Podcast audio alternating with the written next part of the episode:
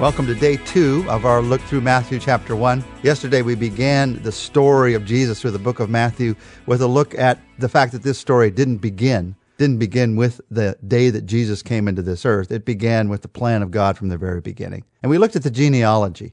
You may not have picked up as I read through that genealogy yesterday that there were four women before Mary came. There were four women in Jewish history that were mentioned in this genealogy. Now, those who would have first read this, those who thought with a Jewish mind, that's what the first thing they would have seen is that there were four women mentioned because it would have been very unusual for women to be included in a genealogy. Almost always the genealogies went through the men, went through the dads. And so because of that, to see a woman's name in a genealogy, there would have been a striking moment to say, why is that woman's name there? What is this all about? And the fact that women's names are included in the genealogy of Jesus, there's a couple of things that are important here. First, it tells us the attitude of the church towards women, that they would allow those names to be included by the power of the Holy Spirit. They wouldn't try to take them out somehow. But it also tells us the importance of these women. The four women were Tamar, Rahab, Ruth, and Bathsheba. She's just called the wife of Uriah here, but we know that her name was Bathsheba. Tamar, Rahab, Ruth, and Bathsheba. Now, let me tell you about these four women. They all had struggles in their life. Tamar, it's a long story, the story of Tamar, from the book of Genesis. Her husband dies. Her husband's family will not take care of her as the law requires. So she takes matters into her own hands and she dresses as a prostitute to seduce her father in law without him knowing who she is.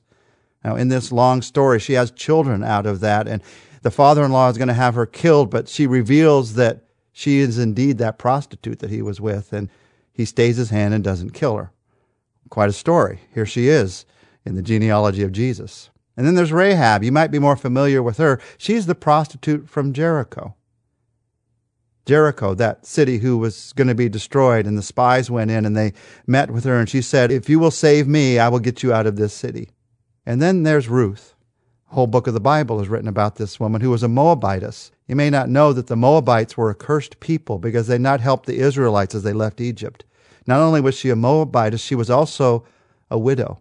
In that day, to be a widow and a woman, that meant you had no future at all, from a cursed people with no future. And then there's Bathsheba. You know the story of David and Bathsheba, that she committed adultery with this king. Now, you look at these four women, and there are many who have pointed out that, that the common thing, why would these four women be included, is that all these women were victims of deep shame, some because of their own sin, some because of their situation, and that Jesus came to release them from that shame. And that is true about these four women, but it's also true about every man that's in this list. The truth of the matter is, every one of us, because of our sin, is a victim of deep shame. And just as much as Bathsheba was a victim of shame, so was David. In fact, even more so, you might say. We all face this shame. So, yes, that is true of them, but that's not what is unique about them. Why, why were these four women mentioned? I'll tell you why. They were all Gentiles. These four women did not come from the Jewish faith. They were all Gentiles. Both Jews and Gentiles are here in the family line, the family tree of Jesus. And Jesus came to invite both Jews and Gentiles to come into his family. So Matthew is letting us know from the very beginning in this story, it's a story of Jesus coming to reach all people. Even in the genealogy, the family line of Jesus. By the way, here's some Gentile women, he's saying. Now, in our day, we might say both Jew and Gentile. The Jews also? The Jewish people are invited to come into the family line of Jesus? Well, of course they are. Jesus was a Jew. He first invited Jews to come into his family line. In Matthew's day, it was the opposite question.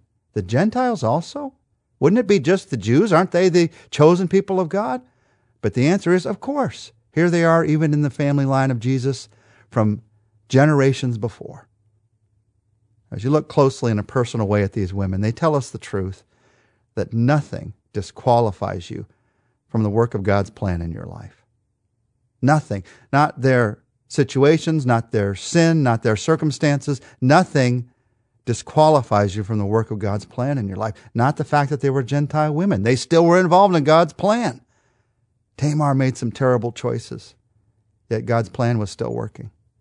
Rahab was in the wrong place, doing the wrong thing, and yet God's plan was still working. Ruth was in a terrible circumstance, and yet God's plan was still working. Bathsheba was caught up in a terrible sin, and yet God's plan was still working. And the truth is, although we suffer the consequence of our sin, although we suffer the pain of our circumstances, they cannot keep God's plan from being at work. Tamar's seduction of her father in law didn't keep God's plan from working. Rahab being a harlot in a doomed city did not keep her from being part of God's plan. Ruth being a widowed foreigner did not keep her from being part of God's plan. Bathsheba's sin with David did not keep her from being a part of God's plan. Now, as shocking as that is to you, as you hear that, as shocking as that is, there's something even more shocking here. God did not just use them in spite of their sin or sorrow. The truth is, He wove the sin and sorrow into His plan. I would not have done it that way. But that's the way that God works. Because guess what? We all have sin and sorrow in our lives. If He could not weave the sin and sorrow into His plan in our lives, what plan could He have? It's amazing to me that Tamar's sons become a part of Jesus' family line. It's amazing to me that Rahab is not only brought into the people of Israel, even though she is this foreigner, but she becomes the great great grandmother of David. It's amazing to me that Ruth not only becomes one of God's people, despite the curse on her people, she becomes the grandmother of David. It's amazing to me, maybe most amazing of all, that Bathsheba, although she suffers great sorrow because of her sin and even the death of a child, the Lord then allows her son, her son Solomon, to become the one through whom the line of Jesus will go forward. Why would he choose Bathsheba? Why not one of David's other wives? No, it's through Bathsheba. Now, God works even through the sin and the sorrow. He weaves even that into His plan. Does that make the sin and the sorrow good? Of course not. Of course not.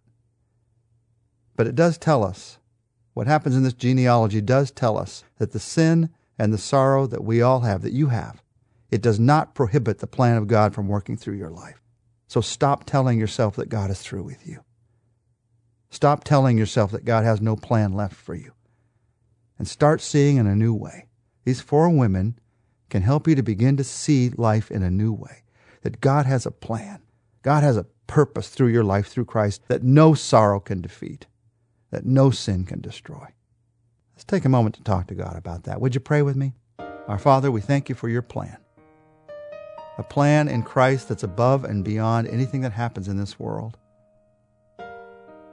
Lord, we never want to make an excuse for our sin or to use our sorrow as something that we would blame, that would cause us to think that those things are things that we would want in our lives in some ways, or that we would use as an excuse in our lives in some ways. But instead, we want to see life in a new way. We want to see that from the very beginning, even though there is sin and sorrow, you are still working.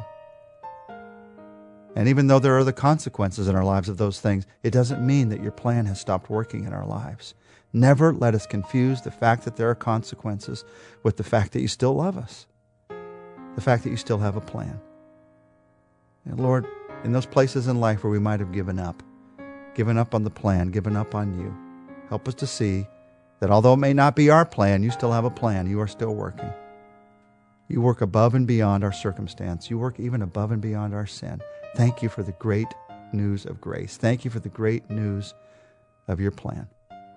Lord, fulfill your plan in our lives. From this moment forward, fulfill your plan in our lives, in my life, in our lives, we pray. And we pray it in Jesus' name. Amen. Tomorrow we're going to look together at what we can learn from the faith of Joseph.